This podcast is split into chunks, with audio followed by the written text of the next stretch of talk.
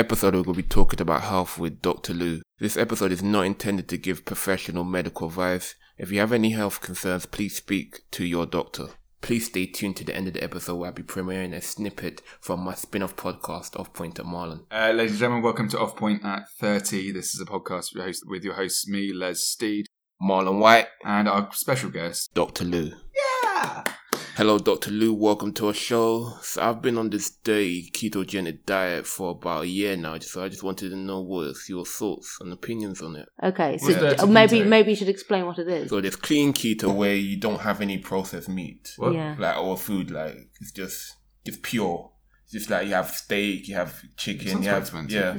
So then there's dirty keto where you have the burgers, the cheese, and other stuff, other fun stuff like bacon and all that. Do you mind if yeah. I? So uh, it's a kind of a keto diet. It's like a ketogenic Yeah, diet, yeah. and it's it's meant to promote fat loss by eating um, a low carbohydrate intake of about five to ten percent of your total calories. You essentially um retrain your body to um use fat instead of using I think glucose. Or- Yeah, so instead of using carbohydrate that breaks down into glucose, you'll eat fats that will break down into keto bodies. And then it's meant to help improve your it's meant to help improve your um generally your kind of fat metabolism and um yeah. It's quite effective. I think um they're like different schools of thought and I think one of them is that um uh that a, a significant percentage. So I think it's about seventy percent of people um, bodies run better on a fat and protein diet, Is it- and only like fifteen percent run better on a, a high carbohydrate Okay. diet. I think only in terms of, like, percentage of. Didn't you guys both just completely free? Because you've both done it for a considerable amount of time. Yeah. I know that you've done it for a few No, I months. I did it as a short term thing, and For how I- long? So I did it for about three months. Did you not freak out when you first started putting loads of fat in your food that you didn't normally have? And then, like, Well, when I first So I started, I was like, I'm yeah. gonna try it for a few weeks and see how it goes. Then it kind of worked. 'cause I was kind of worried that I was gonna actually gain weight. yeah, because So, I mean, but I then think- I started losing. I lost weight rapidly. Yeah, the Yeah, first few weeks yeah. were just absolutely. The only thing I noticed is that my energy level. 'cause I was at the time I was training to do a um, 10k race with my missus, and um yeah, I noticed that my energy level went completely down. Um, I, like, I used to be able to run like a kilometer in under five minutes. But how long did it take before? bef- How long did it go down for? Um, it went down straight away, so it went down, and it, I lost like a whole full minute from my running time, and it was very difficult to gain it back. So I had to do stuff like drink coffee and stuff like that to gain my energy. I just felt really wiped out. But Did that come back over time, or did you find that your energy levels were generally? in terms of doing cardio, my energy levels not as high when I was um, having um Yeah. carbs. Where- so yeah, we're were we? talking about yeah the ketogenic diet.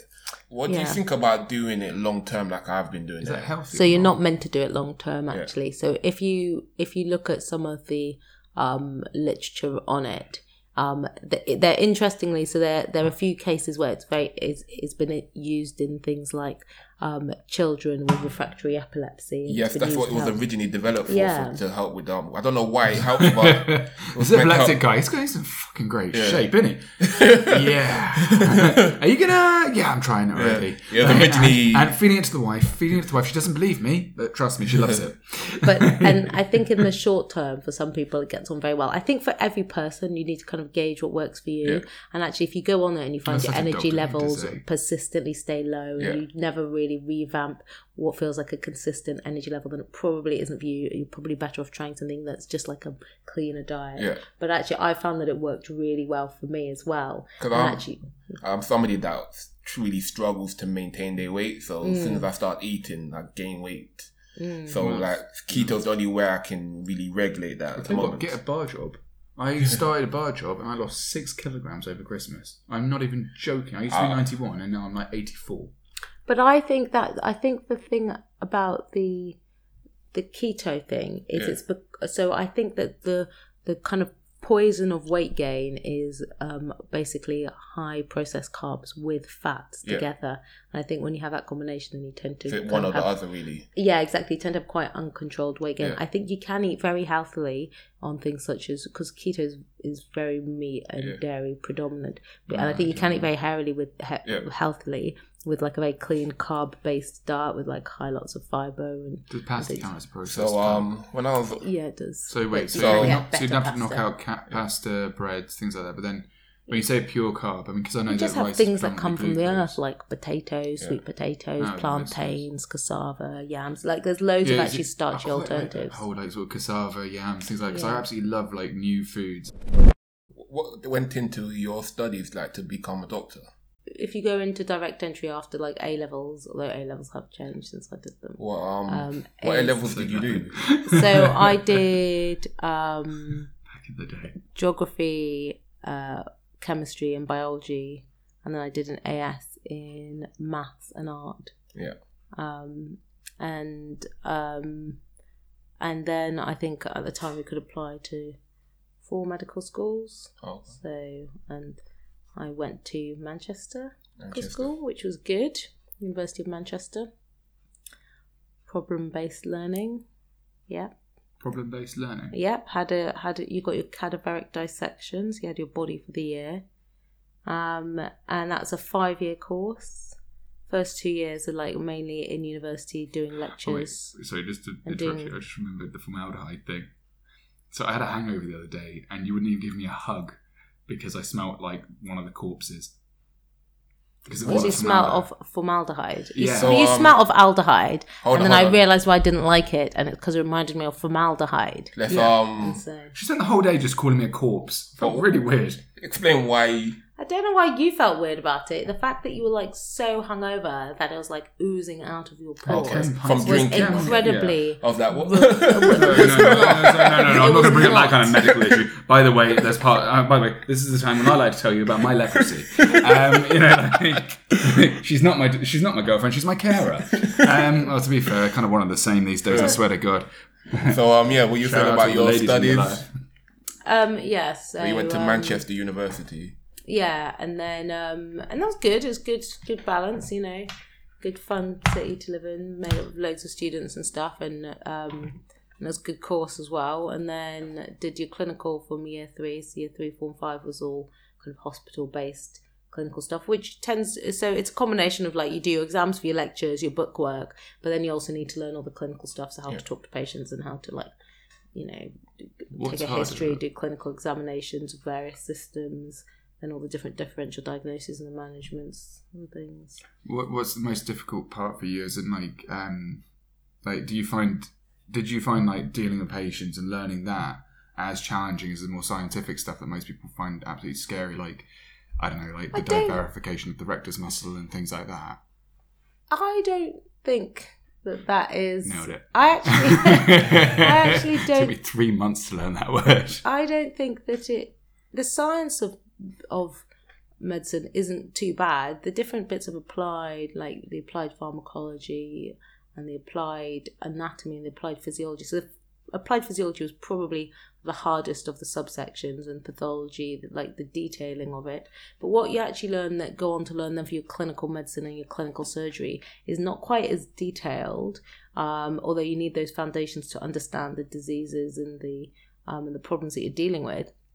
Um, but actually, I think the most interesting things people often say, like that medicine's an art, not a science, um, and it, and I think There's a shit ton of science in there, though. I mean, no, no know, I think it, I think I, You've so you probably got need chemistry the, you need. It's actually interesting No. that people actually say that. Yeah, that they it's do. an art, not science. Yeah. Yeah. So you need the science to understand all the complexities of the diseases, but talking to somebody and listening to what they've been experiencing as into what type of symptoms they've been experiencing and then finding out how that's manifested as in the kind of signs that you might see when you're examining them is actually like a bit like detective work. And being able to kind of ask a really good history and to kind of delineate exactly what type of pain it is, where it's going, what's bringing it on, and then get, and then from that examining them and from that then doing the right tests and finding the diagnosis is actually a lot more it's a lot more subtle, um, uh, and it's probably the best bit about it is it is kind of investigative work.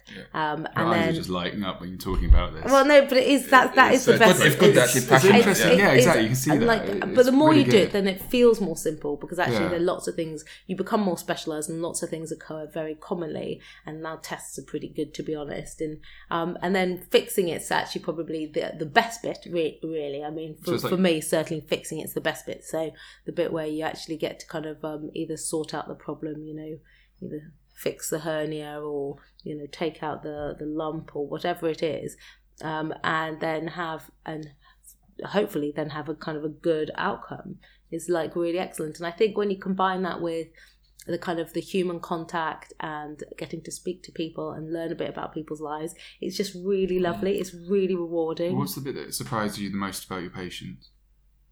Well, they're all different, so I can't really lump everybody in together. I hmm. don't think, but I think for me, the thing that really like keeps me going back, even when the NHS feels really difficult, is actually the courage when people are at a really low point in their life and they have to find a part of them to fight to get better or fight to recover or just to kind of keep on that journey to recovery, which for a lot of people is quite long and hard. And I think when you see the courage in people's eyes and how and how brave and compassionate that people can be when things are really bad for them, I think actually just fills me with absolute admiration. And I often feel that I learn, I feel like I learn quite a lot from that back. And I think that people teach me something when I see that. Like I feel, I feel like if I've had a really bad day at work and I think I've worked long hours and had a hard time, It's I impossible, haven't- by the way, I to haven't uh, had- come and have a bad day when you're a surgeon's boyfriend. Because I'm sitting there, it's like I've had a really long day. She goes, "Oh, have you? Did you did you have to tell somebody they were going to die?" And I'm like, "No, no, no. I had to write a really long article." Oh, Poor ah. oh you. no! oh, that must have been hard. Did you, how, how many hours did you work? Like nine. Oh, it's funny Were- though. were any of them but that's night? because ah. that's because you usually say that when I've had a really long day as Yeah, well. You're sitting there looking like God, like the ghost of yourself. What are the, like what what kind of hours do you work? So generally, I think I've so I've been logging it recently because I was kind of I was wondering why I was finding like finding that I- I get kind of tired and Yeah. things. So it's usually between about kind of fifty to about sixty five hours. So I'm contracted. It's European Working Time Directive, so Yeah. it's forty eight hours a, a week is what I'm contracted to do. But actually, if you just add up the times where you're a bit early, a bit late, Yeah. doing a little bit 60 extra, hours. it quite rap. It always clocks in at that for So, um, what, So- what kind of impact, first of all, does that have on your social life, and also like you, you like to work out and go to the gym Yeah. and do exercise and everything? What kind of impact does that have on your like So your do you lifestyle? that you would know. Would you change it if you could, as well? Looking back over the years, you know, I mean, like- Would I because I thought- change? as in, like, would you sort of, would you, I, in an ideal world, looking back, would you want to? Would I do a would you- different would career? You, yeah, you because know, of those hours that you ended up having to do, as opposed to the ones that you were promised when you were young. Do you Oh, it's not the that as well? hours. It's not the hours that would stop me. I think that there've been jobs where I've worked less and therefore be able to go to the gym more regularly. Yeah. It's really, really tough because actually, I think that in I I prioritize the, the my health quite highly, Yeah. so I will try and get some physical exercise in. But I don't think that that is. I think that does take away from. So that for me is often where I will do Yeah. my socializing. So I've got a lot of friends who I work out with, or that's where I would choose to meet people. So you kind of combine both. In, yeah, exactly. because um, to yeah. put this into perspective, um, I do thirty five hours a week, and sometimes I'm like, oh, I'm tired. I can't be bothered to go to the gym, but I still go. But I'm like, I can't be bothered.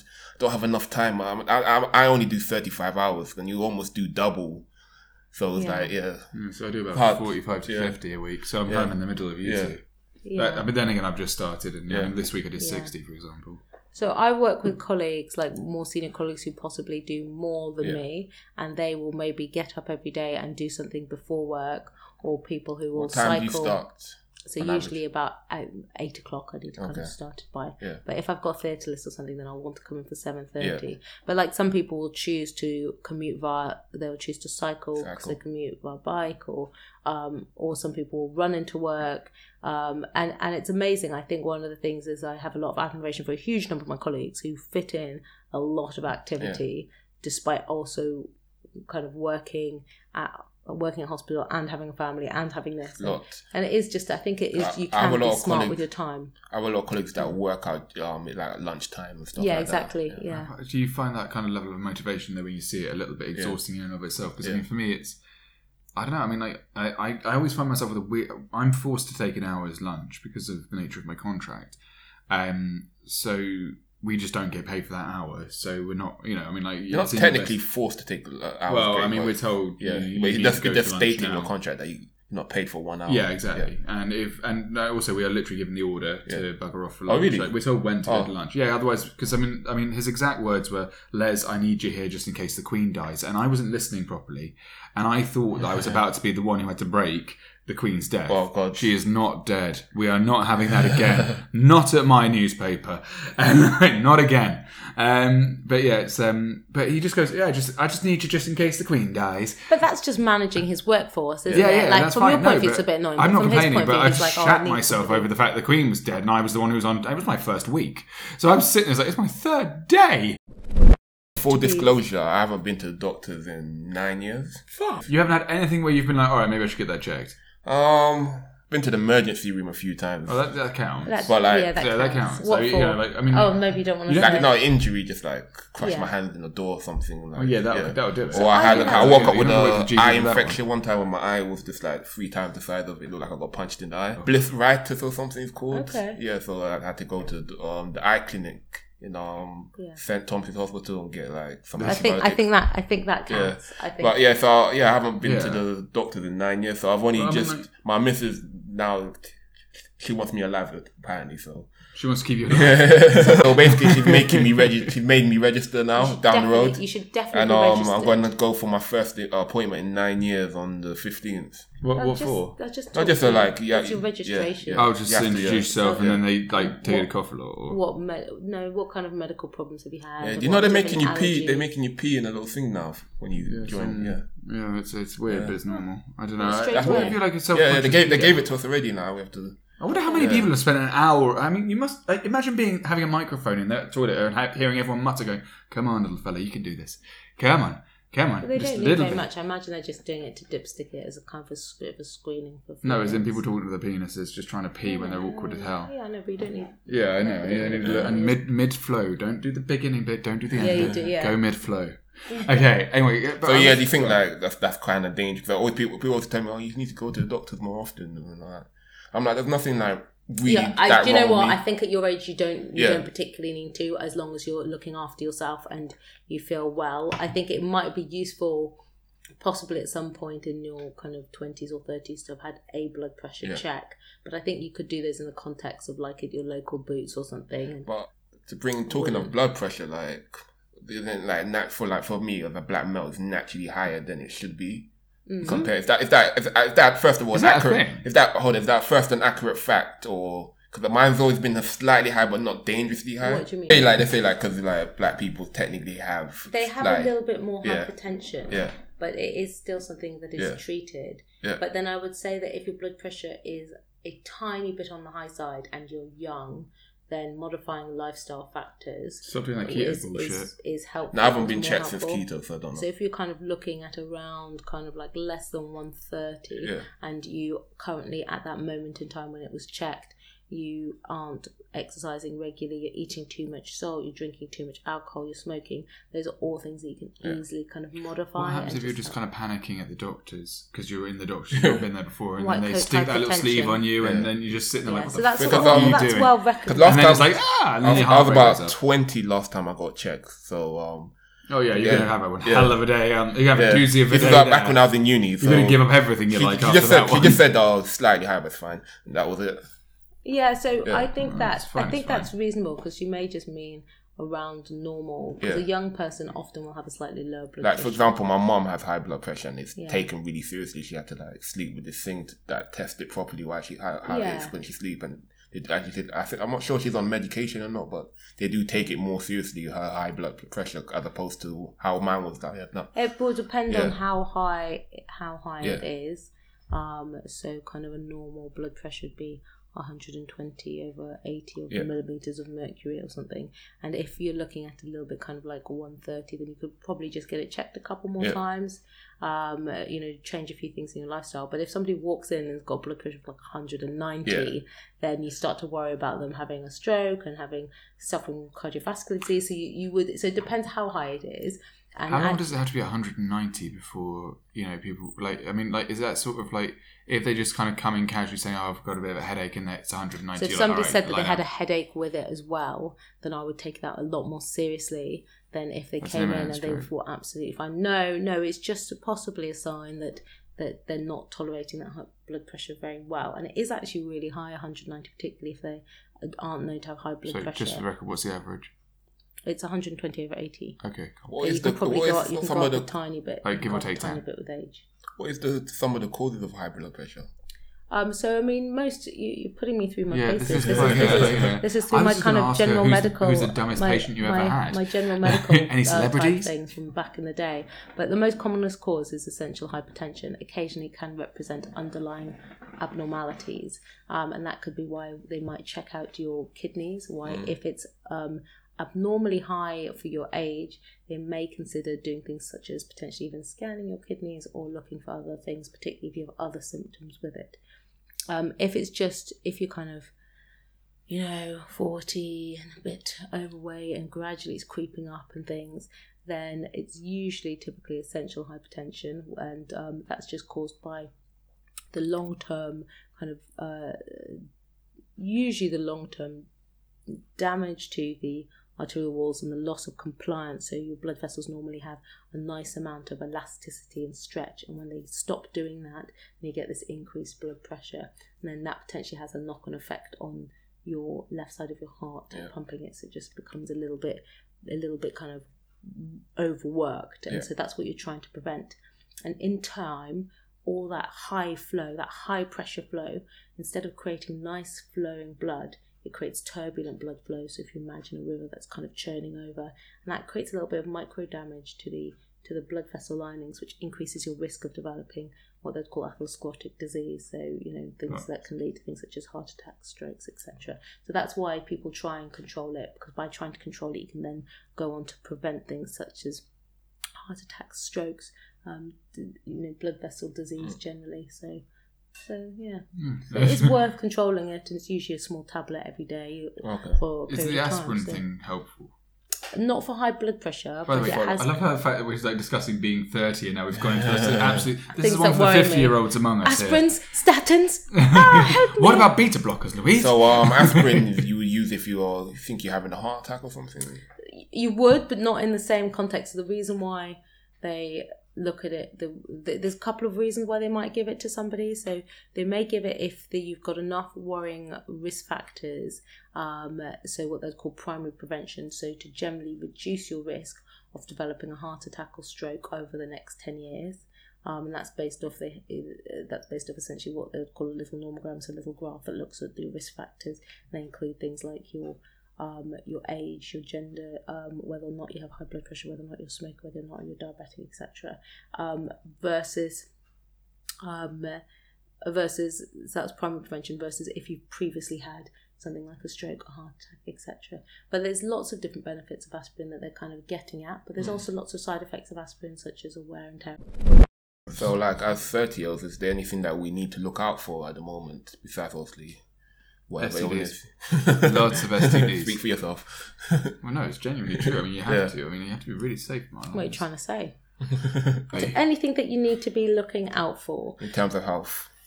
do you know i think it's really basic things like trying to eat well trying not to do things like the smoking they seem really they seem really frustrating but actually in the long term that is actually the kind of thing that's going to keep your body healthier for mm. longer i think the other types of things are so the kind of things that are going to affect you randomly you can't really mitigate for so kind of if you've got any strong family history to obviously get that checked Yeah. out but having the random kind of sporadic type abnormality in one of your blood vessels in your brain and having a random Yeah. stroke you can't Yeah, really, can't really, yeah. guess that you know those are all the kind of things that we just potentially Yeah. carry but i think by and i don't you know i think the thing is, is when you're young optimizing your health actually does help because it helps things like not predispose you to kind of developing things like a lot of heart disease. It helps keeping your weight down, not predisposing you to obesity, type 2 diabetes.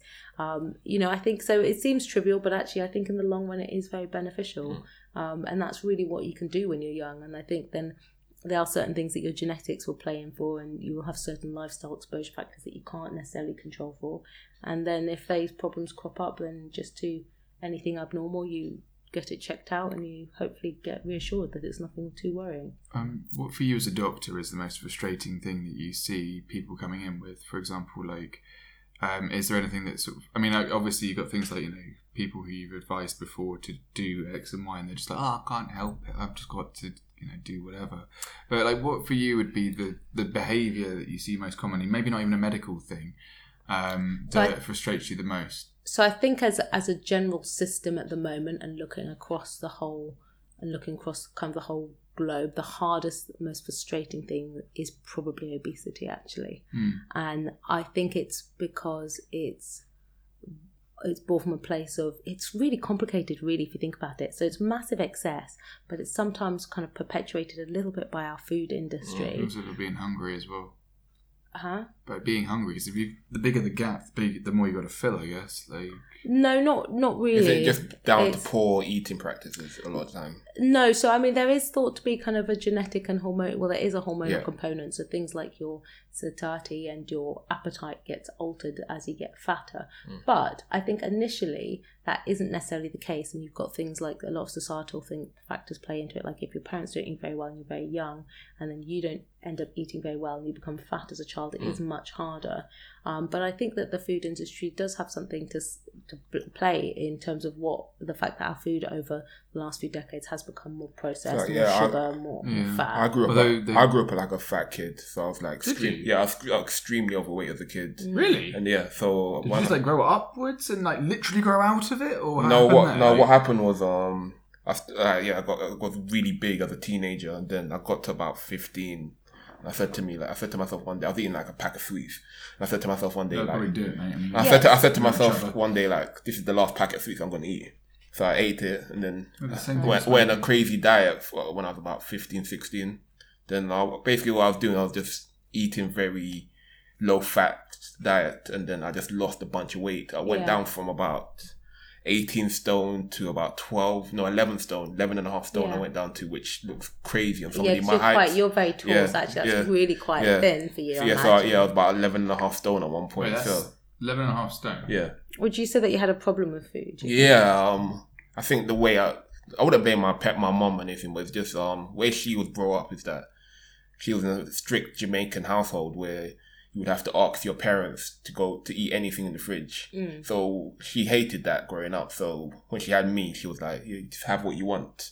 Mm. And I think for me, that kind of like helped me develop like poor eating uh, habits. So I just eat, I just keep mm. on eating and eating, especially being an only child as well. So I was just. I was gonna ask if yeah. you had siblings. So I, I, think a lot of time you just eat out of boredom. You just eat just, yeah, for the sake of eating. I, I mean, yeah. I find myself just sitting there, yeah. just like with like, I mean, because like because I mean when you've had like a long day at work and stuff, I always find myself even now like I have like my own little couch, my own little setup with my PlayStation, sit back, relax, and yeah. then you kind of just want something to play, you know, to to yeah. do. I think maybe it's almost a childish sort of want to put something in my mouth or just want to like, you know, like have something to munch on, or just sometimes you just kind of get a little bit like. So I know that we can't have chocolate in your house at all because otherwise we'll both just sit there and chow down and then be like, "Oh, damn, we're such fatties." But yeah, oh, I mean, I'll, I'll I'll hold my hands up and say that I have a big problem with chocolate. Yeah, so, I, I, bring over I, chocolate. She goes, "I hate you." but that's because you. But that is because I know I have a problem with it. So I personally probably try, try not to buy yeah. a big mm. thing of mm. chocolate because I know I'm not going to be able to manage it. I think it's quite hard when you're a child because you don't always you you don't always know the rationale, the reason. Yeah, behind, so you don't have the same physiological because you're. I mean, I know that as a kid, like my physiological, maybe because I was doing a shit ton of sports because our parents' idea was let's chucker them out, fools. Um, do you find that with kids they metabolize it faster or not? I don't think so. I think I so I was overweight as a as a child, Um, not hugely so, but just a little bit. And it's interesting to kind of look at the different behaviours between me and my siblings who weren't overweight. Mm. And I think a lot of it is to do with poor eating practices, but it's much harder to manage that in a child Yeah. because you don't want to tell them they're overweight because then you develop, then you create a whole psychological issue. So it Mm. does have to come from within. And I actually had like. I, I Is wasn't allowed good- to eat sorry. snacks or anything like that, so I don't know. It, it's a very end up- interesting thing. How did you end up being fatter than your sisters then if all three of you were on the same diet? We weren't on the same diet. I ate more than them. Yeah. I'm going to categorically say now it's because I ate more than them, Mm. and it's like, and that when I was very little, it was fine because I was like quite a strong. I was a strong little kid, so Yeah, I'd be like, I'll have, I'll have two, I'll have two boiled eggs for breakfast when, That's- like, when I was like what I eat five years breakfast. old. When I was 13, I um, my best friend, uh, my best female friend, went out with uh, one of my best male friends who I no longer speak to for various reasons, mostly because because of this, because he dumped her and then told her that it was because she was fat and she was 13 with a bit of puppy Yeah. weight on her. She was nothing wrong with her, but she Yeah. still has. Yeah. Well, I mean, I would Harsh, recognise that. harsh years Yeah. at that. No, that she's age, still though. extremely skinny, very, very much That's obsessed it. with food. And if you look at her Instagram, it's actually quite worrying. But that probably wasn't down to that it one was moment. because she started crying, and then It won't be down to that one moment, Yeah, because- she said it was Okay, but it was a I- trigger, and that she goes, "I noticed it," and then everyone else clearly Poss- sees it, and then possibly also her a other friends trigger, anorexic as but well. you'd have so- to have lots of different factors to in your both in your mind and the way and your behavior which is all equal to you know which everybody is different um to kind of make up to actually developing full blown eating disorder. I don't know. I don't know how you would deal with- with kids who because are overweight. it's I like- think I think you can just encourage them to play outside and try and eat healthy home cooked meals. I think I do really. I'm a big believer that is processed food is the Yeah. biggest sin, and I think not enough What about activity. the odd fish and? So um, one thing uh, sorry, please don't take fish and I chips think away. rarely, need I think I think I think occasionally it is fine. it's a treat. Yeah. But yeah, I think, Yeah, I, it's a and I treat, think, I think, but I think it does have to be occasionally, not like once a week. Yeah, Because 'cause I, actually, I, I don't once a understand week. how people get to that stage where it's like, I mean, for example, Where I, even as a student, Yeah. it's like if I'd had more than sort of two or three fast food meals that week, I started to feel proper grimy about Yeah. myself. I was like sitting there, I was like, I need a vegetable. And in, in, in Indonesia, not to keep harping back the old days, God, I miss them. Um, I was a quick Indonesia plug. Hey kids, I'd miss you. Um, no, but like, um, it, oh, those are the days. That would be fun. Anyway, but there's very little vegetables in the diet, and Oh, it's wow. very greasy. So um, I found that very difficult myself because I'm used to having, you know, like quite a lot more nutrients in my diet. But they do have a, a vitamins industry there. Is is it healthy? Not healthy, but as a substitute for vegetables, if there aren't any vegetables available, to have vitamin tablets, would that is that is there any equivalent. What do you think? Well, because No. for me, obviously, just- no. 'cause I mean, all right, well, I take look. I take um this vitamin C with zinc every day, but I know I have a multivitamin. You It's only- probably, it's- you probably yeah. take it for the placebo yeah, effect. I know that it doesn't really have that much health benefit because my body they can't absorb all, all of this. yeah, It comes out. Piss Most of it's of in my piss. yeah, yeah, and the thing Yeah. is, is that most of paying us for are. Um, Expensive Yeah, urine. it's like really. there's like ninety percent Yeah. of that is just going in the pee. yeah. but I but mean, just because it's part of my morning routine, I take it Yeah, I do the same thing. Yeah. It's like you know, I take the ADHD And- tablet and that. And I think sometimes the micronutrients in this aren't too bad. So there are some things that are slightly harder to get hold of. But having said that, we live in a society where we heavily fortify all Mm. of our foods, and I think if you eat a varied diet, then actually you're generally not going to run that short if you do eat a Yeah. genuinely fresh varied diet, which Mm. is kind of well balanced. Is it frustrating know. that I mean, because I, I went shopping recently and I don't like shopping. It makes it makes me ping all over the place and it gives me a bit Just of quickly back to your thing on fruit and vegetables. Beg So, ma'am. other than the vitamins and minerals in them, you've also got the fibre, and the fibre is a really important constituent to Yeah, making sure that you have good noodles and So, so, and um, chicken does not do it. To bring it back to keto, like I don't eat, um, eat fruit anymore. Wait, what? Yeah, so keto's a bit. Yeah. That's weird. I'm in two minds about keto. So I actually think that it's fine for a short term solution, but in the long term, it can lead to things like generally overall decreased appetite. It can lead to overall decreased tired, increased tiredness. Well, it just sounds like a shitty thing to do to your body. I to be think in the long term, you can stress your body a tiny bit, and I think we do need complex carbohydrates. Um, so I don't, I don't know. I think it's a good. I do take thing. occasional cheat days. Like also we went to Prague Yeah, and that was Yeah. fun. stuff like that. That was really fun. and Yeah. for Christmas as well, say a take cheat thing days. Yeah. about Prague. I think probably if you're oh, wait, no, I relaxed didn't you- about it and you're kind of slipping up fairly often, but you're generally not eating like kind of because I think one of the good things about keto is it will reduce how much things like cake, biscuits, sweets, all that kind of stuff. Yeah. I think that's I mean, I noticed when I, I did a little diet, and because I got quite fat after Indo, and I was like, and I just cut pizza out, and I, I usually eat quite because pizza's so easy. You just chuck you know chuck a little disc in the oven. Mm. It's a food disc, and it does tend to hit the spot every time. But Mm. like, and I just cut that one thing out of my diet, and I found that I did see a result. So how many Mm. like yeah, would you recommend like sort of somebody's? Because I mean, like I the idea of going straight onto a keto diet, like you know, like was something quite that drastic change. What kind of little changes, like, uh, would you recommend that people sort of like work their way toward that kind of a diet? So like, I'm by no means like an expert in any of Mm, this. yeah. I just generally have read for interest and Yeah. kind of what. But I mean, come on, you're studying. What There's us I- studying. Fungus. No, now. I think Tell me how to kill one. Bastards, all of um, them. so I don't, I don't know. I, I think I would just if it was the only thing, if there was one thing that I would do, which this is quite a big thing, so it's kind of like is I would swap eating processed foods for preparing my food from scratch, and if that's challenging for the week, then I think you can prepare it and freeze it, or prepare it and prep it. There's nothing wrong with frozen food in terms of the frozen. Not if you've made it. I think I think when you when you're buying stuff, it's the additives in it, and I think when you mm. start making things from scratch, They always they have that bit of be more grease on them. Some of those things. Like I think the hardest part of a diet is um once once you hit your goal, your target weight is what do you do next? Yeah. Do you- If you obviously if you go back to how you was eating before, you're just going to gain the, the weight back rapidly. Yeah. like, So what do you think about like what do you what do you recommend for like transitioning from like a diet into just like a normal? Lay off the So diet. I slightly, actually, guess. I actually think that calling it a diet is probably one of the worst things Yeah. for you. For me, And I that think because people always talk to me about keto. I don't call it a diet. I call it a lifestyle. Yes, you've Yeah, changed the way yeah, you want yeah, to eat. yeah. I think that's a much better way to look at it. And I think the time where I've had the most success with my diet is when I just decided I want to create less steps from the the food in the earth. it's a bit same sort of naff, but it's true. It's the food that's growing directly from the earth, or kind of like well reared meat produce. Um, So like paleo, it paleo? yeah, so it's more like along that line, and and the less processed steps along the way, the better. And if I if you try and really scale it back, if I try to really scale it back down, I find you can't help but eat healthier. And I think even things like if you want to make yourself a dessert, it ends up being something like like more like you know like an apple crumble with oats. You know, something that's just way healthier. Yeah. And I think that and you get Does more. that, do you think it makes you sort of more subconsciously conscious of healthy foods? Because I mean, like, I guess like because I mean, for example, you would be less like, would you be more likely to choose a healthier option because of that sort of tapering off feeling?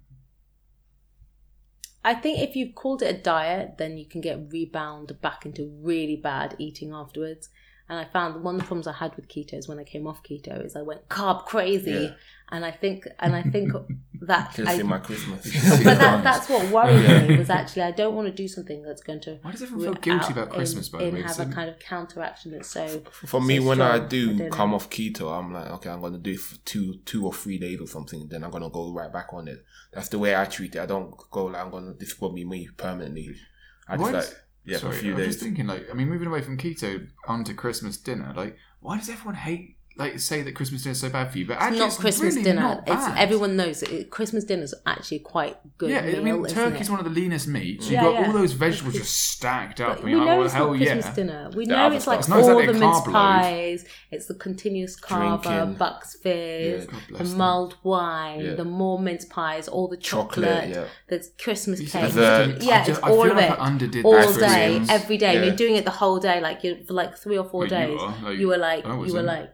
Well, that's. Well, I, I I, was actually working, but Yeah, you were working. But I- if I I, was wasn't sitting- working, I was my like- full I- intention would have been to do. I been was to balancing out so I could come to you makeup. for Christmas on Christmas. I had all the timing laid out so I couldn't have the Bucks Fizz in the morning. I still did. I did mine for shouldn't have, three but I days. Three days of pigging out.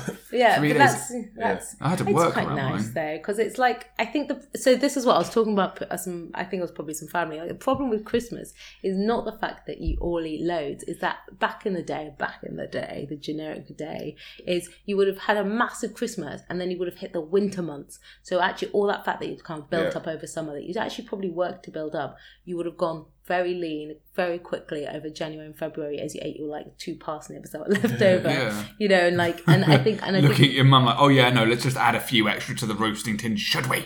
it was like, it's like, oh, what shall I have in my soup? Nettles or ferns? You know, like I think, Well, I, I think bet they were skinny though. I mean, that's a Well, that, but then that's sort of like the back of Christmas would have been to eat up all the rich foods, and then you'd be Mm. like, okay, let's make it through to February or March. And I think the problem is now as we go through from Christmas into continue. eating, into eating. No, you go to the guilty eating. January bit for the first two or three weeks where we are now, where everyone's guilty about themselves for no reason apart from the fact they maybe drank. I think it's a Actually. natural reaction to Christmas is to feel a little bit of I think there's almost a culture thing around it though. no, I think it's okay. I You're it's supposed to feel guilty for Christmas now. It's winter, you know. You're meant to. Is it, It depends. guilty? It depends how you handle it. I don't feel Mm. guilty for Christmas. I just because I'm like, okay, I'm gonna do it for three days, but like I spent four days Yeah. this week in the gym. So it's just Yeah. like it depends how you handle it. If you just go completely nuts for, for like three weeks or But something, is that kind of like sort of the fast food thing for me, like where it's like, okay, I've had three fast foods now, I need to really, really eat at least two broccolis or something weird. You know, like, oh, stick a bit two of broccoli's not going to there. counteract Yeah, I know, yeah. fast foods. I don't don't take this away from me, you two. Just don't take this away. From, I need this. I think. do you know what? Because I, don't feel guilty Yeah. either over Christmas, but I certainly feel like I need to get back on a very healthy Yeah. lifestyle after Christmas. And I don't think. And what I definitely don't is I don't feel guilty about thinking that because Mm. I actually like. I want. I I want to get back to a more moderate eating style that's more in harmony with not excessive galloping kind of weight gain and Because like Yeah, realistically, like um, like- Chris- I think you'll prefer that too when I'm not like on on a couch Oh, and yeah, being yeah. like being like Les, Yeah. Les, where's my where's my Domino's? Oh, I like you Domino's need though. to feed me with a rag fun. on a stick.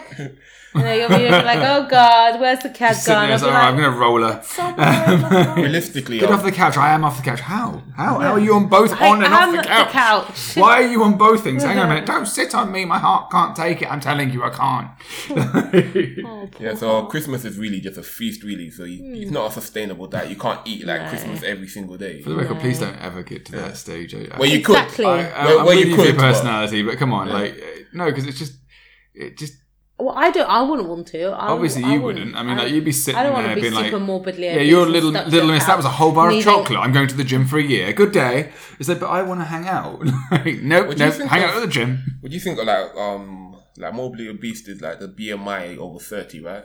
No, that's just obese. Obese, okay. Yeah. What's, how- what is obese? What is the BMI for that? Also, It's over thirty. over thirty. Have so, you ever had to sort of deal with? Uh, is it is it on the line? Okay, we're not going to talk about. Can we talk about sort of dealing with fat patients Um, as uh, generic? Well, that's or- not what I wanted to really ask. Oh, okay. wanted to, what do you Okay, think of curious. like BMI? Because it just so it's just your height divided by your weight. So I or- think BMI is excellent for the general population. Yeah. I think if you're incredibly fit and lean and have high muscle mass, then it's not as accurate. And I think that most people do not fall into that category. And generally, I think if you feel like you are one of those people who does fall into the category, I think it's acceptable to challenge BMI and to ask for body fat percentage or other. Mm. that's more accurate because it scans your actual fat in your body, right? It is, but there are also different mechanisms Yeah. of doing that, and others of them are they're, they're, they're, there's varying accuracy with them. There's this one but at yeah, gym. Sorry. Um, so that one, yeah, that that's, one so at that's your gym, yeah. So, okay, and what you do is you hold it and it electric. It puts a Pure, electrical. pure gym, is it? No, No, she it's a Or do they have that one. at pure gym as well? yeah, like and you hold it Yeah. and it's And the they have them in electrical Boots stuff, and and it just things. goes straight through you, and then it tells you how chubby you are in what places. Oh, Turns wow. out- yeah, I know, right? What it's actually looking at is it's actually looking at the water content in the, the different tissues. So actually, if you do it after workout, But what if you've just drunk a litre of water post workout because you're dehydrated in your head and it's kind of still processing and then it gives you 14% body fat in your stomach? Not that I'm bitter. And um, and then you've got like somehow like 3% in your arms. You could always just try. you could always you could try you could try it again next time with a lot mm. with less. Oh, right, okay. I Oh, think I think the best the best way really, if you're not like clearly, obviously thinking that you're overweight, is to um is just to like look at what you look like and how you and how you look and how your clothes fit and you can just measure. Yeah. I like I personally like the body fat percentage because I don't think because I do believe that people do have different body types, but for all body types you can have like a nice healthy lean looking Mm. I like, so I think I think your legs are quite a lot sort of bigger than mine, like sort of generally. Uh, this is very dangerous. This is not going to end well. This is very this dangerous. Let's, let, let me dig As in, I've got skinny little chicken legs, and you've got normal You've got people really legs. skinny Am chicken legs.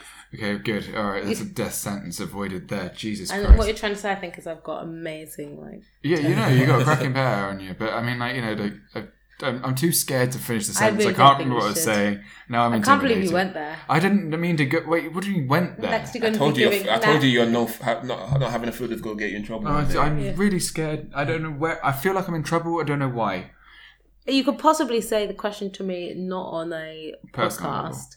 it's like, Okay, But well, I we can don't just know if I wanna- if you want. Like, we'll wanna just sh- I can't remember what I was going to ask now because I've been awkward now. Okay, you're sorry. going to say, "Have you ever had skinny legs?" And I was going to answer you, No, "No. Les, I've never." I wasn't going to say that ever. at all. Not even when I was a child. I've No, always. I mean, I'm just going to say. I was going to say because you've got quite powerful legs. That's They what I meant. I but should have yeah. gone for powerful. But isn't it like a lot of that just to do with genetics anyway? Where you A little bit. yeah. But But like, how much can you blame on genetics? there's only like there's only like there's certain areas when I gain weight. not you it- specifically, as in you generally. it goes into certain- generally. certain parts of my body are not other like my legs Yeah. stay the same size, but my other parts got change. yeah. So So I got skinny legs as well, but yeah, exactly. So some of it is completely Mm, genetic, top-heavy, and you mm. can't and you can't alter that easily. I think you can change it a little bit when you change your muscle composition by by probably doing a little bit more weightlifting can help change your weighting slightly. Um, but some of it you just can't. You know, some people just get fat on their tummy. Mm. Some people get fat bums. Some people get loads of fat around their face. I don't have a bum. Yeah. It's really annoying. Yeah. Mm.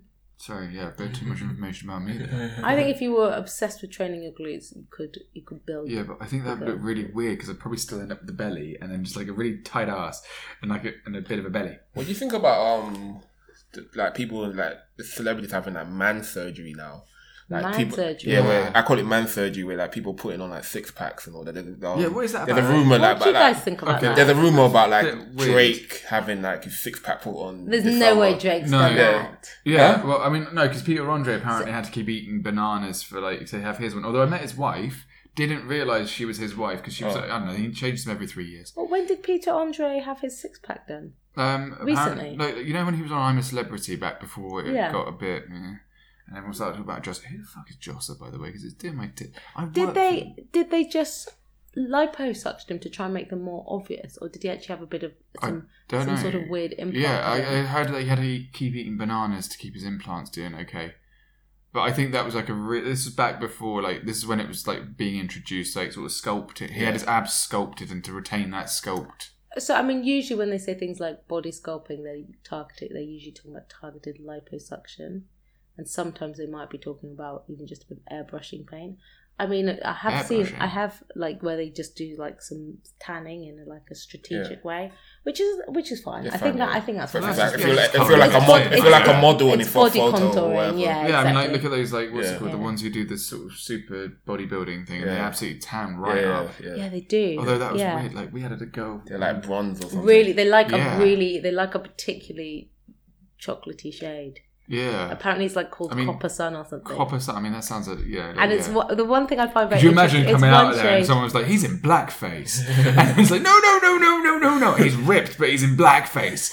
Like, Get him!" Like, if I was a paparazzi, I'm going to send a pap down to one of those things and just write absolute shame articles on these guys. I'm not going to tell them my name. I'm not going to put it anywhere near the byline, but it would be hilarious for me.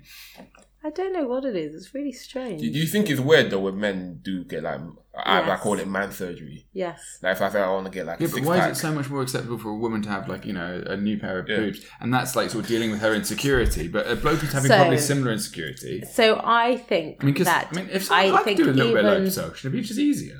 so you come in next episode with a six pack. So- Yeah, exactly. it's like, how do you like me now? And But- she's sitting there, it's like, I'm but here. I- I- liposuction wouldn't give you this amazing six pack. It would just get rid of some of the fat to demonstrate. Which to is fine, because demonstrate that cuts like, a that's like, normal. that's like sort of taking a shortcut when you're doing a run. You know, like, you're still going to get a good time. Because there's definitely people out there that just do that surgery and then take go to the gym, like take a snap a photo, I like look at me. Well, I there's just no think- point going I to the gym, just- just takes photos from home. You I take a, mean- you take a photo to give the illusion that you went to the gym to get that. Well, I yeah, think- just do you like buy this expensive sex. Come on, mate. I mean, this is a real easy plan. like we've been through this. It's so easy. It could be so easy. I and think it just less depends fat what means a your healthier body. priorities.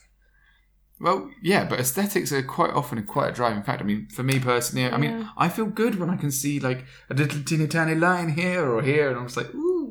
I think we're kind of, I think in society we're kind of used to like more women getting getting plastic surgery. Yeah. When men like, if my friend said to me, "I'm going to get a six pack put on," I'm like, "What's wrong with you? Go to Because the gym." Christmas, Yeah. I Yeah. a tabloid, and when we open our images thing, it's just tits and ass and murder, and it's fantastic. But it's just you know, like, but it's all like, you, I mean, you wouldn't believe how much, how many of those images proportionally. I think it's got to be at least 30, 40 percent is, you know, is boobs. So I don't necessarily agree 100% with a huge amount of cosmetic surgery on women as well. I think there are there are times where people are, really out far the normal range, like maybe women are really flat chested, or a man may have like a slight chest wall deformity or something where he really does want it corrected, and I think that's absolutely mm-hmm. fine.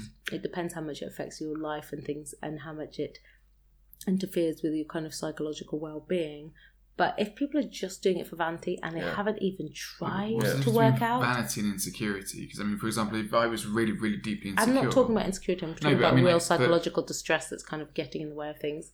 I'm yeah, but that's I mean like that's an element the of insecure. I mean, if I okay, so for example, if I was like quite, um if I had one, let's say if I was a girl and I had one boob that was like an A cup and the Mm. other one was like a C cup, and so it was quite Mm. noticeable. I mean, I wouldn't want to go to the gym to try and like sort of. Yeah, but you Even can't, out. you you can't wouldn't do be able that. to go to the gym Okay, even yeah. okay, sorry. But you One, could if I put had one in- arse but you cheek that could was like put- up you here, could the other put one was in- like sort of a proper you could plump put one. in a chicken fillet, for example, with a boob thing, Yeah. and that would avoid you having to have corrective surgery. And actually, if you, you wouldn't be able to Wait. get that funded in the UK anyway. So- Oh, so that- chicken fillet in the bar in the bra and it's not surgical. you know, chicken fillet, like a little. It's um, Wonder they're bars. called chicken fillets, but they're like They a look- Oh, no, an actual Yeah. chicken. f- No, no. Yeah. I thought this was a new. no, no, it's going like, on up No, there? believe It's me, like mate, a it's an old little, crap. so They've it's been little, using that it's shit one for of these years. new, it's a nude colour thing that comes, so Okay, it's a yeah. colour of chicken, and it kind of is like a Gives little a bit bit of of bust, extra yeah. in the boob. And if you, and women can either use them to kind of plump up their boobies so that they get better cleavage, or you can use it to like, if there's any kind of minor size Remember discrepancy. the old Wonder bra and I thing? think, and I Okay. think ultimately, so most women have a cup size difference in their breasts, Yeah. and so that's And also for the record, normal. like as a bloke, Well, I've never noticed if a girl had a boob that was slightly bigger than the other boob. I've never. We're not- Oh, Like- have you really cared? I mean, are you like at that point in And also time? Is that what you're well. thinking? Eyebrows are on the list of things that blokes don't care about as well. We don't get Luckily, why women, care enough about Yeah, their why? eyebrows for themselves. Like, I mean, as long as I mean, obviously, you know, if you've got like Nail a full polish as well. unibrow. Yeah, didn't I mean yours look yours look lovely. lovely by the way. See, I hardly ever get to wear nail polish, so this is very exciting. Aw. don't you know what? Enjoy your no, no, enjoy it. But yeah, I mean, it's not on the list. It's like no bloke has ever been to another bloke. Hey, have you? Uh, did you see her nails though? oh my god, I love. So I think we only I- notice things that are get- like yeah. crazy feels like something. Yeah, wrong. exactly. It's like if I started being like, you know, it's like, oh, I mean, don't get me wrong, like, you know, I'm, I, So count the freckles when you sleep. It's, it's but not. It's not. It's not.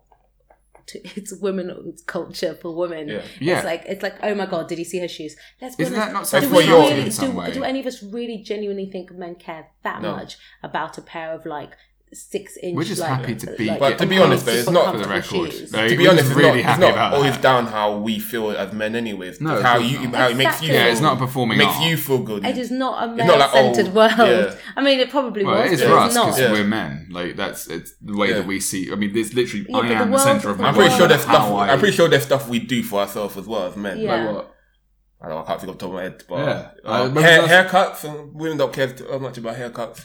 What? what? Women pay eighty or s- No, 80 men are haircuts. I don't women care. don't care about our I'm haircuts. scared to get my I hair think they do. I, I, think they do. in my hair. One I think most swear to God, women do like actually a, a relatively well groomed guy. Yeah. I think. I think yeah, women I mean, are quite a like little bit bit, more but- funny about Yeah. some things. When am I allowed Oh, to But shave? not- okay, like also like gyms, like gym having muscles and all that. yeah, so Women that don't kind care as much. Really? That Yeah. kind of thing. Some Not- women, come some, on. some not- women like it, but not all. Not all I'm the sorry. time. I've got a mate called Steve who was in No, really good shape, anywhere, big ass not muscle. I anywhere. tell you what, he didn't half get more girls than we did. He completed Tinder twice. Yeah, but that may be. Twice. But, but do you know Clocked what? it. he clocked it. He went back over his old But mistakes. do you know what? Made That him all may- over That again. may be all for the wrong reasons. The same way a girl He didn't find true happiness, but his That's- girlfriend's smoking hot. But that's. Well, I think she's his wife now, almost. But that's the same way, like a girl with like kind of really, like really kind of like really great figure. the body looks- of the day, so to speak. Yeah, exactly. Whatever that is. I don't know. It changes every ten years. I've noticed bums in particular.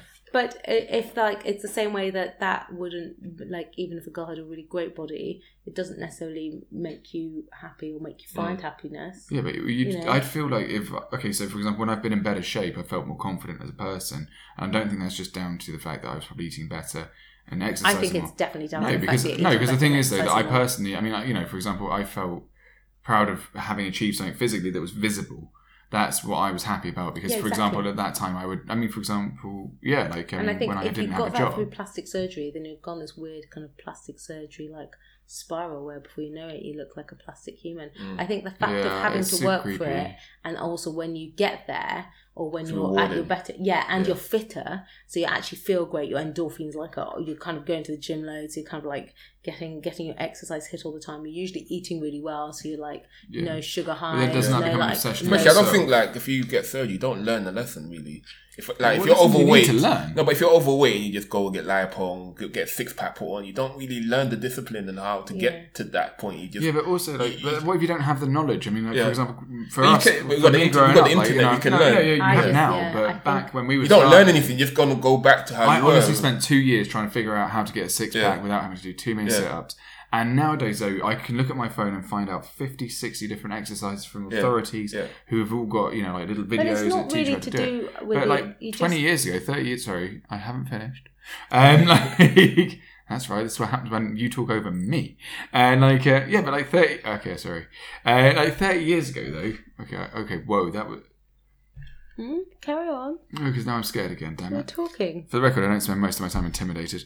Um, you can. anyway, like, like, do you think that knowledge has a lot more to do with it in the way that we've learned more as uh, you know, like, or have access to more knowledge about healthy? 'cause, I mean, the the younger generation are fucking gorgeous compared to us now. But that's because they all have a lot of self-reflective selfies. Like when I was No. at oh, Oh, now, yeah. now I'm going to show my No, you don't have to. when I was at uni, we didn't really have that whole selfie culture. And actually, you have phones at work like that. You had to sort of text each other. But hang on a minute, I've only got 160 characters. And actually, we didn't. We did spend a lot of time like playing with fire, ladies and gentlemen. not Play that with wrong. fire. It's It's true. wrong. It's like It's true. had- You had to have a camera, a separate You had the old-fashioned texting thing where you had Yeah. to press the number of buttons and things. It's Anyway, a neat one because it's a Nokia 3310. You only had 10 messages in. It. But I guess uh, it- the- uh, the consequence of seeing yourself oh, those all the time in videos and photos is that you want to look better because Yeah. you see you're like, oh god, that does not look good. And even if Yeah, you we- feel great and super confident, when you see yourself and you're like, ah, actually, I can do something about that, then it's better. I think I it's look- only a good yeah, thing but that the I- new generations Ah, are. Yeah.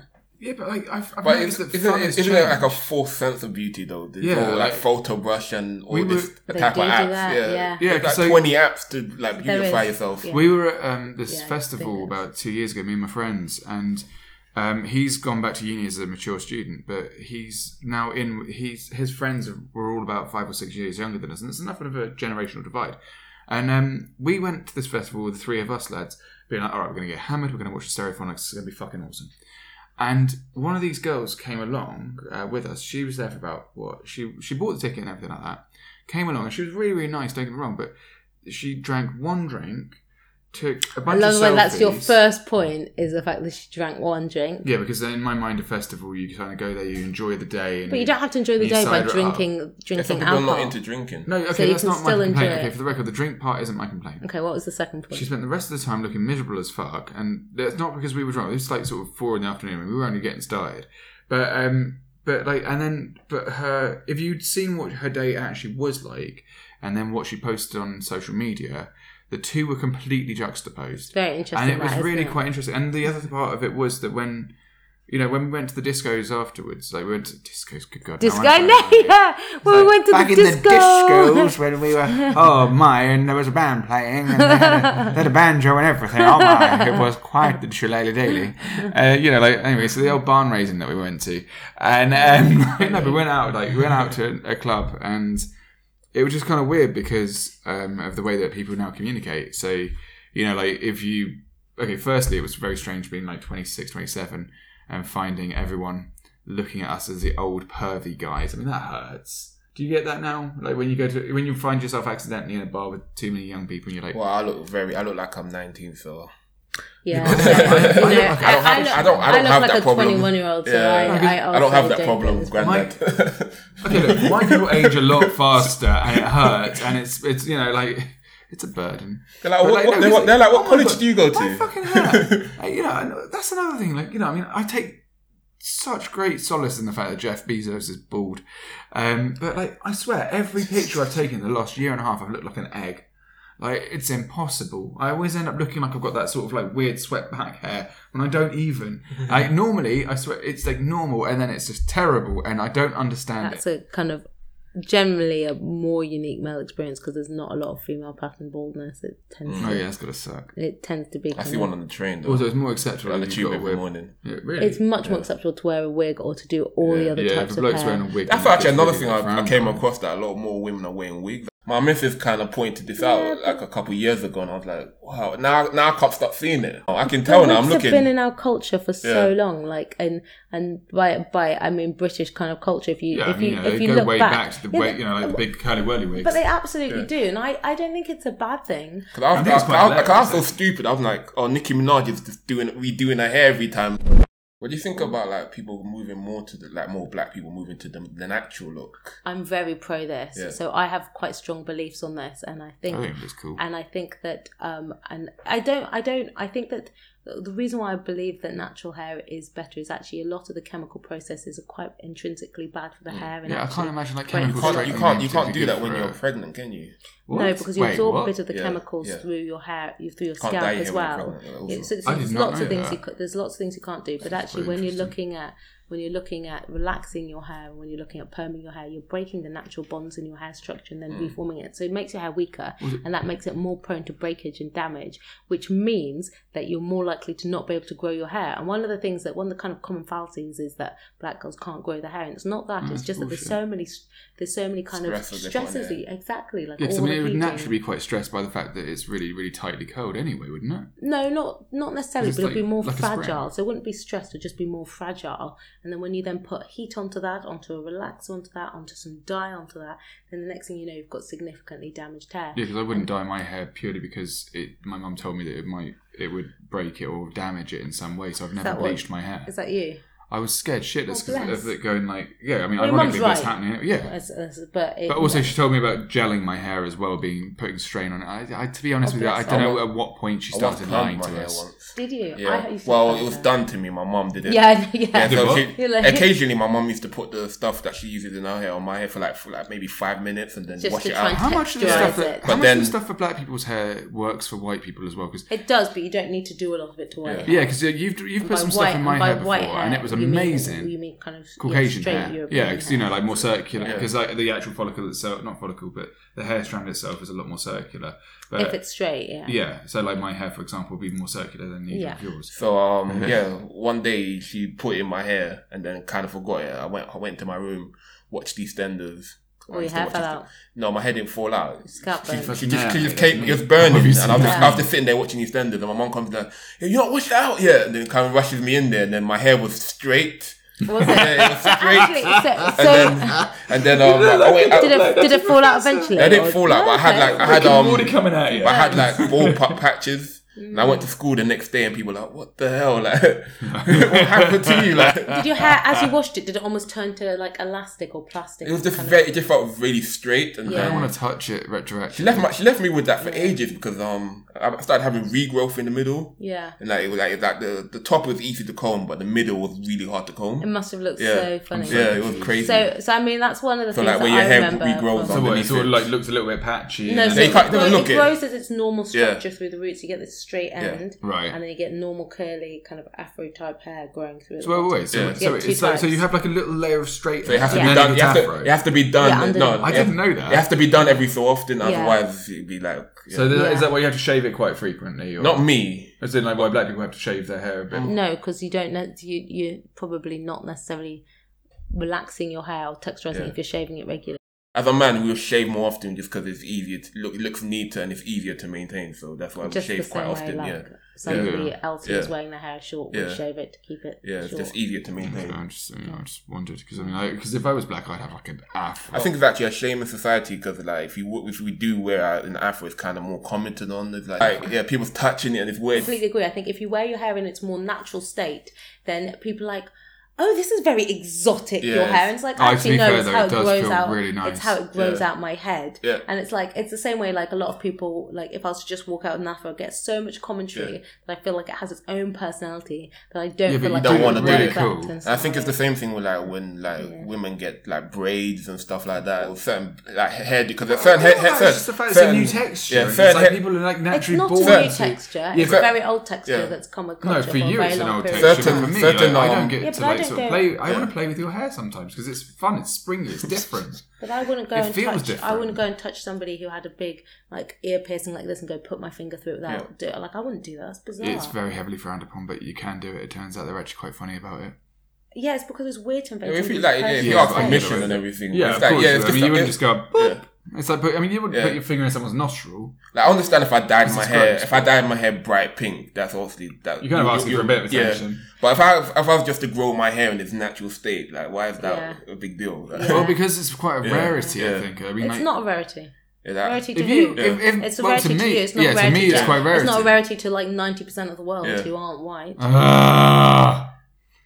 you're But right. But, it, but that's the, that's the But point. it's, okay, And it's but it's not it's just also- it also- white people coming up and touching your hair, is it? Yeah. Um, predominantly, but it's almost anyone who has non who has very straight hair. But having said that, it's probably maybe akin to when you go to a, maybe a country. If you go, if you're white and you go to a country maybe that's relatively rural in some of the African places, or but also some of Asian. the Asian places, Yeah. and somebody may come up and touch your skin They and do. then press your skin. Or like tell you how, and they want to have tou- they want to touch your touch nose. hair. I found in But- Indonesia they want to touch my nose because I have a sharp nose. But nose. British culture generally doesn't is not okay with invading somebody's personal body Yeah. space like No, that. of course so it's not. weird that it's weird that people think they can do that to you in the context of this culture. Yeah. Because in other cultures they would touch or Yeah. do things more But often. do they not- it's, it's I mean- quite it feels disrespectful. That's actually yeah, what it it feels like. absolutely It's a disrespectful. bit- I'm quite, I'm quite like, surprised if why people actually do have the balls. Especially, I mean, you know, you. I mean, that's a death stare in a half. That like, is fuck that. I mean, like, you know, she tried to walk away, but then she turned to stone.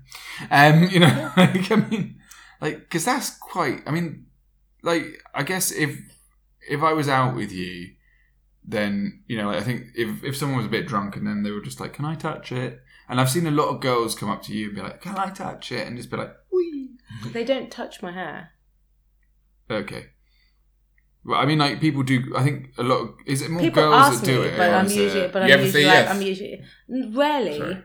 rarely. Actually, I don't. I, I, I don't. A, if I've I styled like it, it touch my it's styled, so Yeah. please don't break up Yeah. curls into more frizz. I've spent a long time doing that. Mhm. B, I'm not really the most touchy feely person, and I don't really want this person No, Touchy, touchy. I'm don't so know touchy feely, yeah. It's unbelievable. I'm just. I'm like sit. I. I, I just. Yeah, but I I'm think like, you oh, sit in an, at an extreme. I don't think. Oh yeah, I'm definitely more extroverted than most. Yeah. Sure.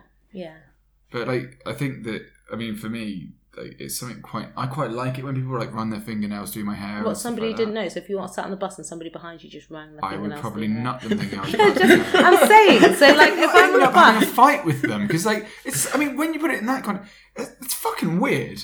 Because I mean, it's like you know, like, let's say I mean, I don't know, if Marlon started doing it, I'd be a little bit freaked out. I mean, I'd let it go So for I'll a tell you what it feels but- like the akin to. Go And on. this is I'm going to say something controversial. Imagine if you were in a club and you're waiting for a drink and somebody traced your hairline and went, "Oh, do you mind if I do this?" But had already started to do it. Yeah. You'd be like, you'd be like, literally, you'd be like, and they didn't make it sound like a bad thing. And then if they said something Wait, like, wait, is to it a girl like, or a boy doing it? Because if it's a girl doing that, then it's fine. Like, but like, let's- imagine a let's group say- of people came up to you that you and then they know. Oh my all God. wanted You're to at the do it. bar and then they're like, oh look.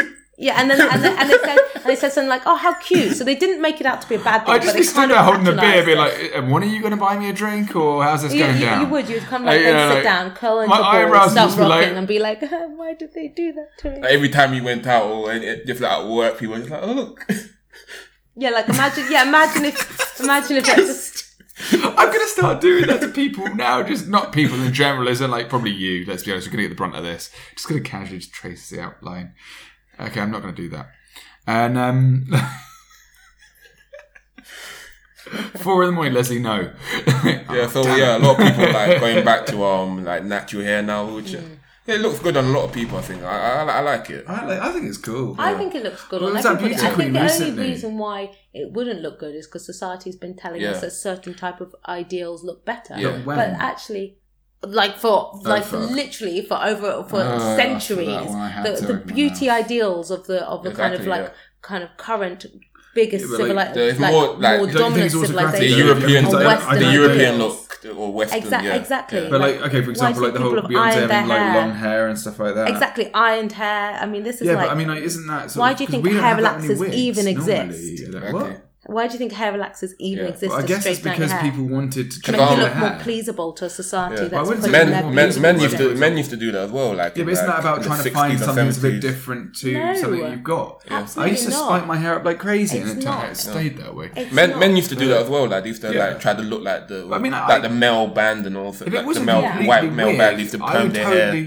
Totally. to look like yeah to look To- like yeah. cultural norms Yeah. What, like a told- perm or what's things? Yeah, with their hair to be- slipped back. They or tried. what's They used to do that as well. society. Yeah, It's Yeah, only. I mean, I think that's people Yeah. either a trying moved- to fit in or b I've- trying to be diverse and different. And I don't think there's anything wrong with trying to be different to Yeah. what you have so to. when, I don't think we're talking There's about nothing wrong. There's nothing wrong with trying to be different. What it, the problem is is I mean, um, individuals like yeah, it- the problem is when you feel that other so- so- society says that you have to do that. Well, that's okay, that's so the example, problem. I know that right now, okay, maybe not so much now, but I know that the trend is to have like really, really short back and sides and then like quite long on top, which I mean, for me, it kind of works okay, but I've, because I've always kind of stuck to the same hairstyle. But that would be, be equivalent if you felt like you had to have an afro. If you had, you had But to. I mean, I think that's a it lot. would be, it'd be that equivalent. What, if me you, feeling like I yeah, have to have Yeah, an yeah. like, society's and telling you. if I everybody did that, that would have society- racist as fuck. But society telling you that Also, you. it'd be really society- difficult. No, but but yeah, but not- like society Well, then telling why, you. why doesn't it happen in reverse? Why don't we get to have afros? Like, because I would love it. I mean, if I Yeah, had people used such to- a shampoo, people- like It absolutely be People used to do that in the 80s. I'd have some the people best do. day. It wouldn't be like a little bit of you getting to express yourself through choice.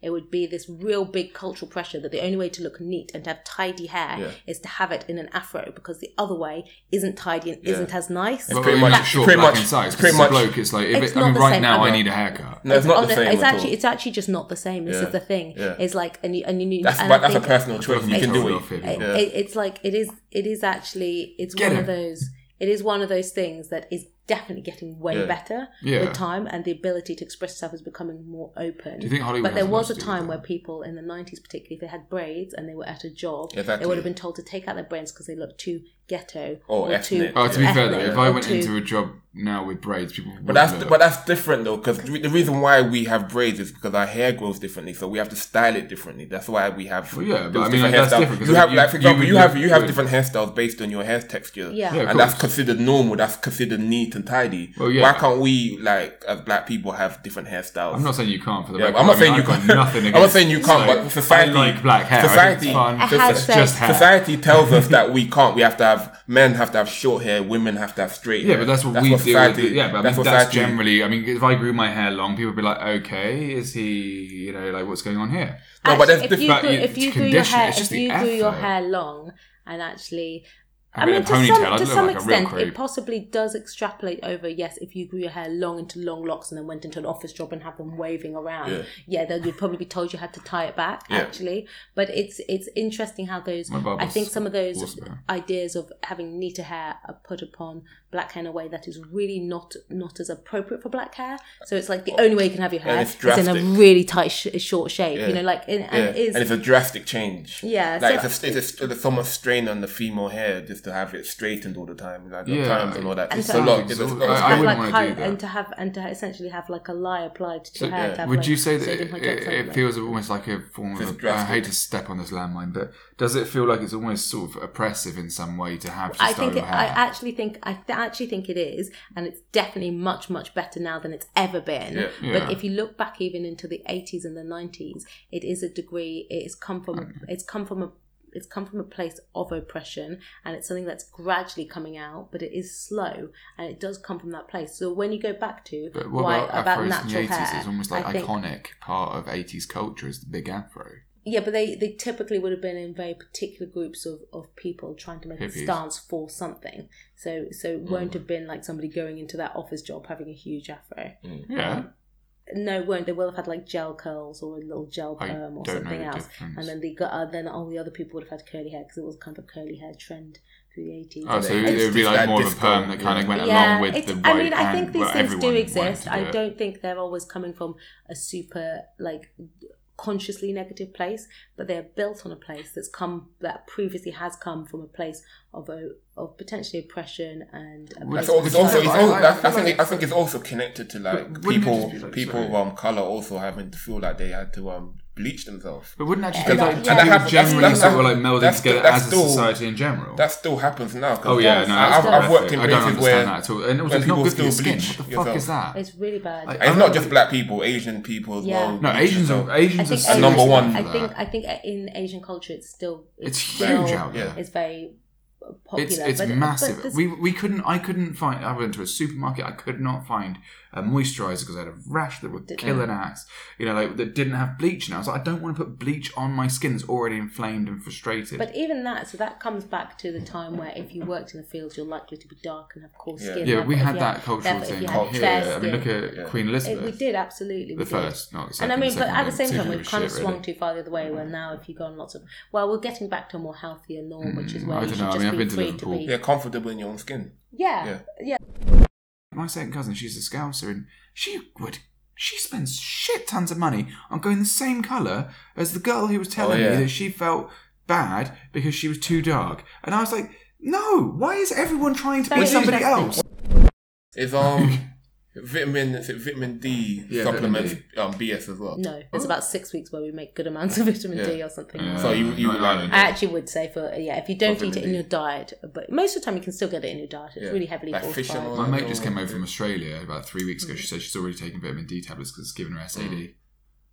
Oh, the vitamin D doesn't effects. give And you what is SAD. Okay, cool. No, no, no, it's in the lack thereof because she's gone Yeah. from Australia where it's a little bit too hot right now.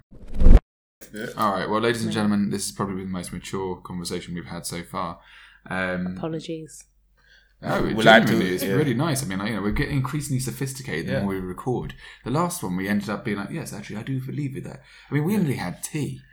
Oh, nice. Yeah, no. and I love went the way I on- say that, oh, but you say it's a joke. I'm like, I'm like, oh, lovely green, Yeah. green chai. Was it sencha? Okay, so ladies and gentlemen, this has been um, off point at thirty, where we've managed to go really, really Off really- point. Yeah. Um, my name's Les Steed. I'm Marlon White. I would like to thank Dr. Lou for input. Very helpful, very informative. Yeah. Do you want to say goodbye yourself? Um, thank you for the interesting conversation. I would just like to say that all these opinions are my own. As promised, a snippet from the Off Point at Marlon podcast will begin after the closing theme music.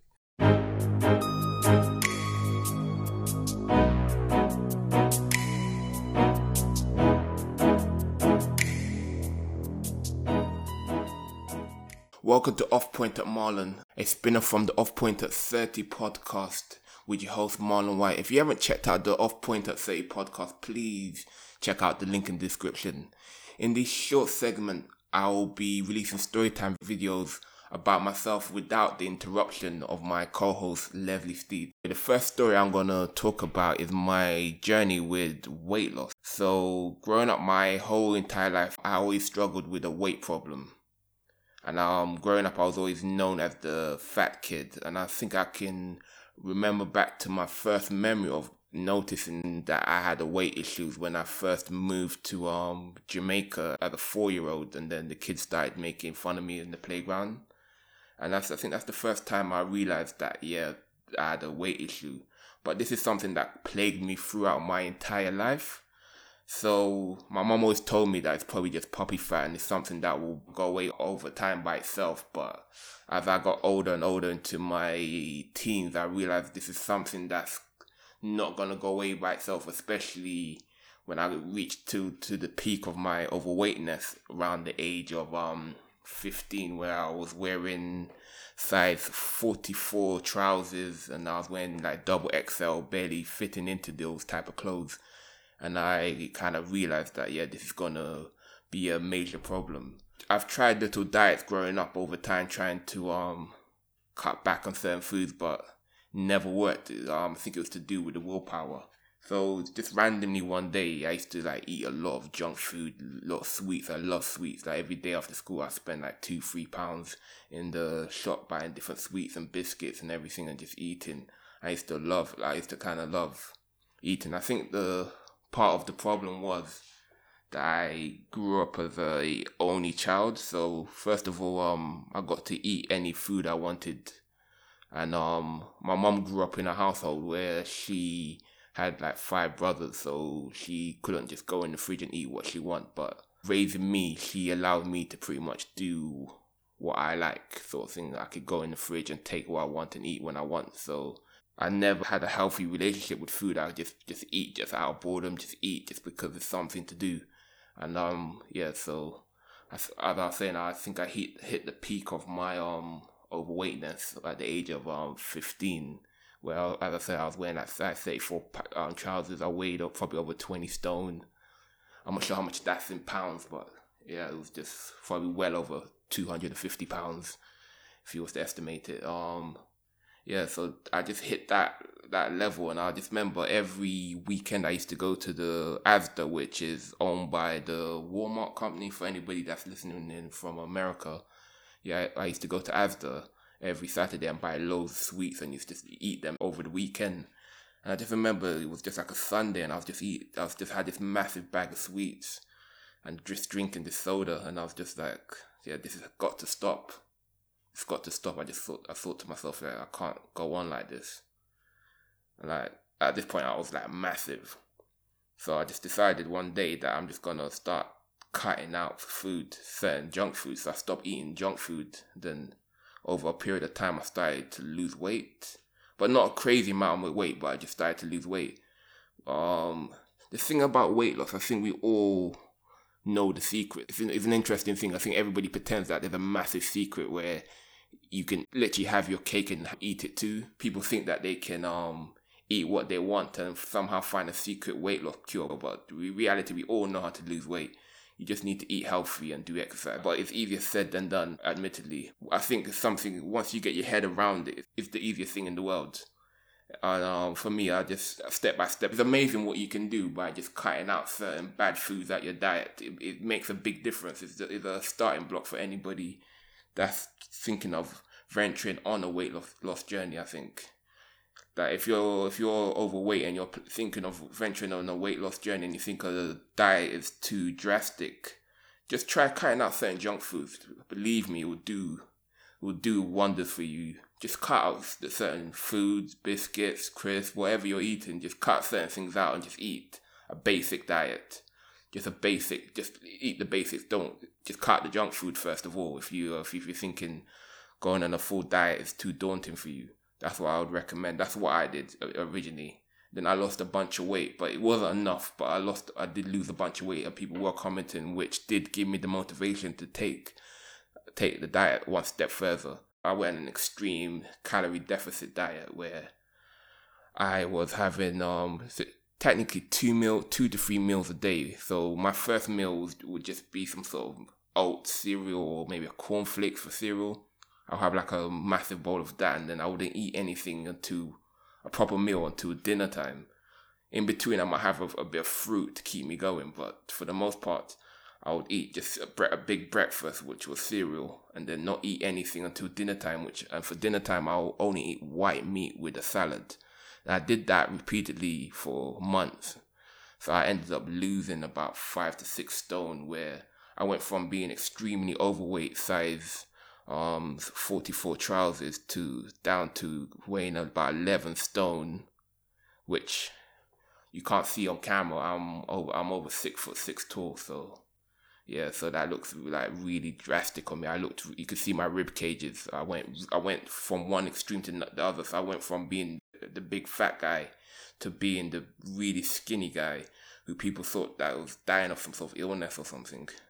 So that was my um, weight loss journey throughout my teens. But um, the interesting thing about, as, as I said before, like we all know how to lose weight, and it's just about having the willpower to continue on that journey. But um, the problem is like my my thinking as well always is that losing weight is the easy part. Keeping it off is the hard part because, yeah, you can go. Everybody can go on a, um, a calorie deficit diet where essentially you're eating less than your body require. As I said, I'm over six. I'm six foot six tall, so I need about three thousand calories to maintain my body weight. But I was probably eating just over a thousand calories. You can't live on long term for me. You're just gonna keep losing weight until you like waste away. So yeah, the problem like the problem always is after going on a diet is what do you do next because you can't stay on a diet and when you start obviously reintroducing your food into your diet you're you're gonna gain weight um i forgot to also mention i was also doing like exercise um seven days a week as well different forms of weightlifting running and everything but um once you come off the diet that's the hardest part what do you do so um i stayed on that diet till I was about 17 weight being underweight then I decided to um I hate I hate doing exercise. I honestly hate working out. Um so I decided to take up a sport. So at the age of 17, I decided to start playing basketball, which helped me regulate my weight because I was doing a lot of training every week, like four or five times. And it's like working, like running around for four or five hours, just learning a new sport, getting healthy exercise. So I did that for a little while, but then I stopped playing basketball. Then I started um gaining weight again because I just started eating normal food again. But I think like I, I think people mentioned before that when when you go on a, an extreme diet like that, your metabolism slows down because your body sort of wants to bounce back to how it was originally. And so my body like my body is the type of body that likes to um store weight. So my body wants to like bulk. That's just how I'm genetically made up. My body wants to get, just get big all the time. So after a while, my body will try to go back to how I was in the past. Full episode coming soon. Thank you.